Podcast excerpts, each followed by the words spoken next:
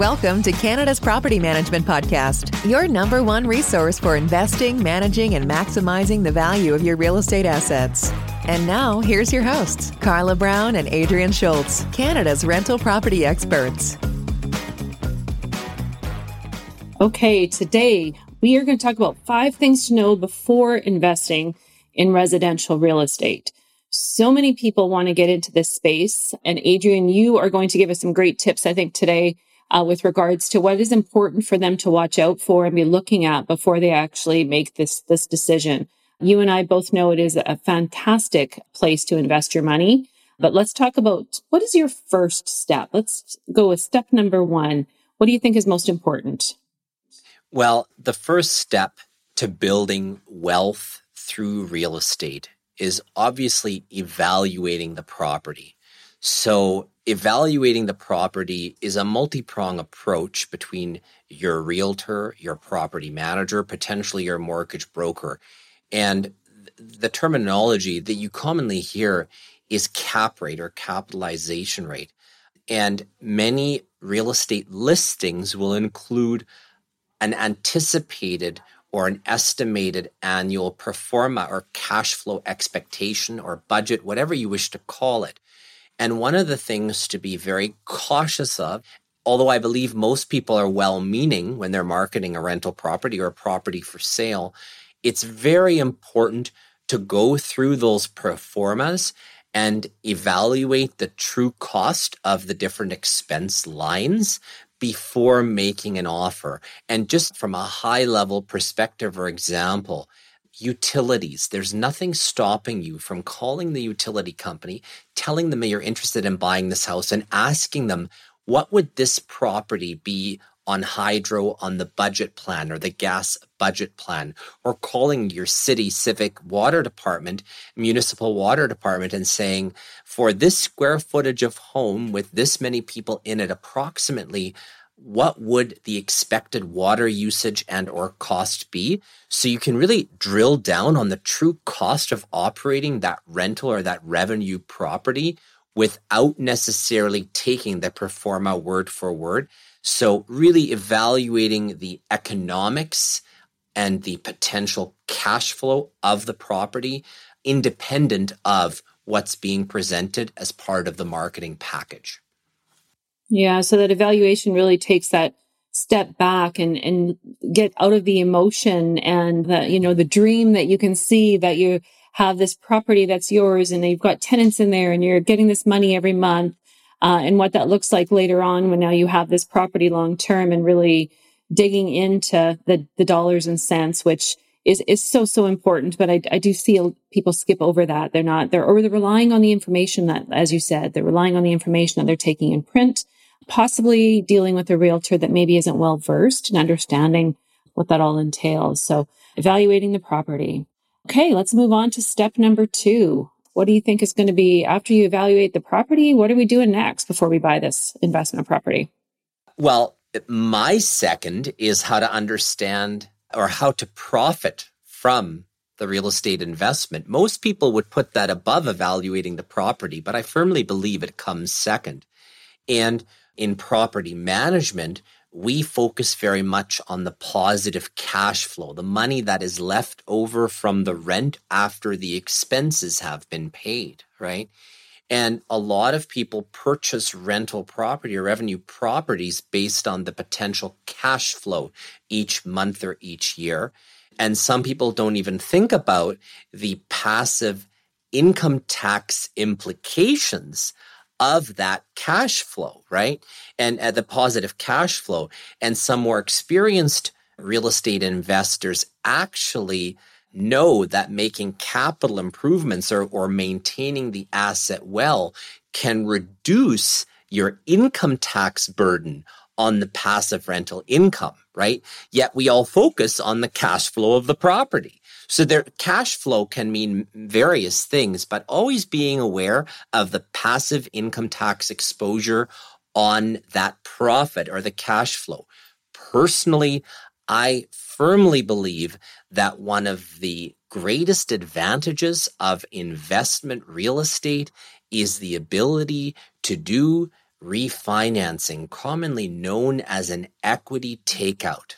And the beauty of the equity takeout is two part. Number one, if it's refinanced correctly, you can actually stretch that amortization of the borrowing of up to 30 years. Okay. Now you're going, but I want to pay it off fast. Mm, that's an interesting concept. No, you actually don't. What you want to do is you want to keep your debt service, your mortgage payments, the lowest possible because the interest on the mortgage is tax deductible and it lowers what is called your debt service ratio, allowing you to buy more rental properties, right? And the equity takeout portion of doing a refinance on a rental property is the equity takeout itself is tax free cash. How often do we get to say tax free cash? So, in my opinion and my personal preference, how to profit from real estate is in fact refinancing the real estate that you own and doing the equity takeout. And then if you really want to get sophisticated or if you really want to save yourself money, you take that equity that you've pulled out of your rental property and you apply that against your principal home mortgage because that principal home mortgage interest is not tax deductible. So that's why Carla is always referring to the real estate team, the realtor, the property manager. And in that case, you want to have an experienced mortgage broker that understands how to structure mortgage loan financing in your best interest that you, in fact, truly do profit from real estate. And then the, the final way to profit from real estate is, of course, the dispensing or the selling of the asset when you've completed your time of ownership. So you may have bought that rental property for 300,000 and it increased in value to 500,000 and you've done your equity takeouts uh, to the maximum possible which is always the initial principal balance that's your maximum principal equity takeout that you can do with tax-free cash uh, so then you go and sell it right and you're going to have that capital gain and you may have a tax exposure with it but that's the final the third and, and probably most common way of profiting from real estate is the selling of the asset which many people refer to or connect with legacy wealth or family wealth, long term generational wealth planning is the selling of the asset at its final stage. But as I said, my favorite refinance equity takeout. Yeah, I can see our listeners, their wheels turning right now because you just laid out for them what they really need to be aware of when they are buying an investment. It is not about my mortgage tax and insurance equals a thousand dollars and I'm getting twelve hundred for rent and I'm going to put two hundred dollars in my pocket. There's so much more to it. So making sure that you're talking to an expert like yourself is so important through this process. What about pitfalls? What kind of things should we be aware of when it comes to buying the investment? Yeah. So my favorite way to profit from real estate being the refinancing of it, those equity takeouts. The pitfall is essentially we are leveraging the real estate asset to the maximum possible amount, right? So you really have to understand and have a certain comfort level with smart risk. And smart risk means working with a team, or, or, in this case, working with a mortgage broker and perhaps an accountant who understands the positives and the negatives to leveraging the real estate to put you in the maximum benefit position of profiting from your real estate and also your other assets, right? So you really have to understand leveraging, you know, buying a property with too little down payment or having secondary financing or partners. Some of that can get very complex and potentially risky. And you really want to make sure that it's well planned out, both in the short term and the long term, so that that leverage pitfall, that, that risk is well thought out, well planned out, and that you do in fact benefit from long term wealth that can be created from real estate. Yeah. I mean, like any kind of investment, there is going to be a risk attached to it. So I think that as an, an investor, you need to really look at your risk tolerance and invest accordingly, especially in the, the early stages. And, and those are some really good tips to, to really look at that. But the reason why I love real estate and have been in the industry of real estate for so long is that real estate does appreciate it is one of those things that as far as that whole investment strategies, it's a safe one. And even though, you know, there's some been bumps along the road, but for the most part, you can see you're going to continue to gain and gain and gain. So if it is that long-term wealth, um, I always say real estate is a long-term play to get the, the most out of that asset. There's times when you should maybe dispose early on. I'm sure that you'd agree with me there, but for the most part, you're going to see that long-term slow appreciation happen. So it's like a marathon and not a sprint, the way I kind of look at it. And I, and I think investors need to look at that too. Okay. Now I'm going to let you really geek out here, Adrian. Are we going to talk about IT? well, you're second best to you. We're going to talk about different types of mortgages. and I think that this is one that, that you really have so much expertise in. And I love to hear you talk about it. So let's talk about understanding the different types of mortgages when you're going in to buy an investment property. Yeah, and that potentially can be another episode all on its own someday, but I'm going to focus on the most commonly known types of mortgages. And those are, of course, fixed and variable rate mortgages. Canada's financial institutions, the big banks, and some credit unions as well, have really trained consumers to believe and accept that a five year fixed rate mortgage is in their best interest. And, and their sales teams or their advisors have been very well trained and educated on how to use fear as a selling tactic to make people believe that a five year fixed rate mortgage is in fact best for them. And that could be for their primary residence or their investment property. So we want to break that conception with good quality education over time. But I'm here to tell you that I firmly believe unless you're a single parent on a single income with no other financial resources, you should consider a variable rate mortgage. There is a consumer for whom a fixed rate mortgage may be okay, but I want to talk about the majority of Canadians and the majority of investors who should actually be putting a variable rate mortgage at the top of their list when they are buying investment real estate. And here are the reasons why. Number one, generally speaking, variable interest rates are actually going to have your total cost of borrowing be significantly less than a fixed mortgage rate. And here's just an example of how.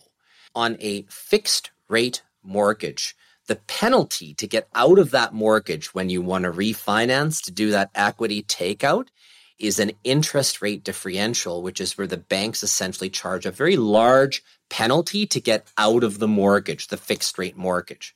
The beauty about a variable rate mortgage with most lenders is that the penalty to get out of a variable rate mortgage is exactly three months of the interest portion of the mortgage payment, right? Let's put that into perspective for a moment. I had a client just recently who had a mortgage with a major bank on in a fixed rate product, and she had two years left in her mortgage. The penalty to get out was $13,000 she was wanting to refinance to buy a cottage, right? She wanted to take equity out to buy a cottage. Had she had a variable rate mortgage, her penalty would have been $1,600. So she had never been told about variable rate mortgages. And even worse, she didn't understand the penalties with fixed rate mortgages, right? The bank mm-hmm. told her that a fixed rate mortgage is the safest thing and it's in her best interest. Well, I would argue that fixed rate mortgages are primarily only in the bank's best interest and the shareholders of the banks, hardly ever for the borrower. Yeah. So that's that's just one example of why a variable rate mortgage product is better for most Canadian borrowers. And when you're building a real estate portfolio, you regularly may need to refinance certain assets in your portfolio. And you now have the freedom with a variable rate mortgage product to refinance, to do equity takeouts, potentially pay off the mortgage in its entirety whenever you choose without this exposure to large penalties. Yeah, thank you for that. It, you know, when you're just dealing with your own personal residence, locking in has a different feel if that's what you feel your comfort zone is. I mean, we know the banks kind of spin it that way, but in investment real estate, sometimes you need to act fast. And uh, it's something that you don't just write it and then forget about it. You write that mortgage and you might be looking at that mortgage every year. And that's what I think is important when you have this, this power team that is going to help you with that so that you can take advantage and build that portfolio when it works best, not maybe when it works when the mortgage is, is up for renewal. Are we allowed to share mistakes we've made? well, you know, I think I think that uh, people would like to realize we're pretty human and uh, mistakes do happen. So yeah, share away. Here, here's a real life scenario. My wife and I, we bought our first home together, a bungalow, about seven years ago. And two years into the ownership of that home, we began family and we had our first child. And when that first child arrived, our daughter Ava, who's now five years old, we quickly determined that that home wasn't going to suffice size wise and location for our long term family needs. So all of a sudden, two years into a five year mortgage, we went and bought a new home and we had to move. So we called and said, Hey, credit union, what's our penalty to get out of this mortgage? And in error, because we had a family coming, we just been married, we got sort of we we bought into the fixed rate game at that time. That's seven years ago. I wouldn't do it again. And so the penalty was so big that we actually decided it was too big of a financial loss to pay that penalty. So we opted to rent out that single family home right? And we held it for, for quite a few years after that. And, and recently we divested of it because it had gone up so much in value that it couldn't have gone up anymore. I say that now, and in, in five years, we'll be having a talk and I'll be saying, Do you remember that story? But we did. We divested and did well with it. The point of that story is that even experienced people sometimes get fooled by the perceived fear and risk of a variable rate mortgage. And life happens, okay? And just like life is variable, so should your mortgage. Your mortgage? is that your tagline? Uh, yeah, it, it, it's not mine. I think I heard it somewhere, but it fits. okay, um, we're going to soon wrap this one up, but we have one more point left to, to cover. So I'm just I'm just going to review so far where we've been. We've evaluated the property. We're understanding the profit, where the profit comes from in the real estate investment, some leverage pitfalls that you need to be aware of, understanding those different types of mortgages when you're moving forward. And now what would you consider is that fifth one that we need to be aware of before we start this investing game? Uh, you, the property manager. so yes. obviously as a revenue property or investment property owner, you have two options. You can self-manage or you can hire a professional, licensed, experienced property manager, property management company. And I think that's really where where real property management hits the spot is it is the only national property management company that has offices all across Canada with consistent operational quality and workflows, etc. So yeah, the, the, the fifth thing is deciding how you're going to manage that asset. And it's either on your own or using a company like RPM. Right. Thanks for that, Adrian. I think that those are great considerations all along the board for an investor or someone who's getting into the to investment real estate. So, you know, like anything, there's pros and cons, and you do need to go through this process of weighing all of those out to make sure what's right for you. And then also remember that what's right today might change tomorrow. So it's okay. And I always say that to investors, you know, especially because with my services, you might be self managing today, but you should know what our services are and how that works so that if you ever want to look at it, your portfolio grows, your life changes, kids come along, life gets busy, you're moving, you want to invest outside of your backyard. All of those things might change the, the optics of that. So, okay, thanks. That was a lot of great information, a little bit longer than what we usually go, but I think well worth it. So, um, I think we're going to wrap it up if that's okay. And, um, yeah, until next time. Now that's real property management. Thanks for listening to Canada's Property Management Podcast. If you like this episode, please subscribe and give us a rating, which will help us reach more listeners. Until next time, connect with us on social media and online at realpm.ca. Today's episode is brought to you by Century 21 Canada, the gold standard in real estate. Explore listings, find an agent, and get advice at www.c21.ca.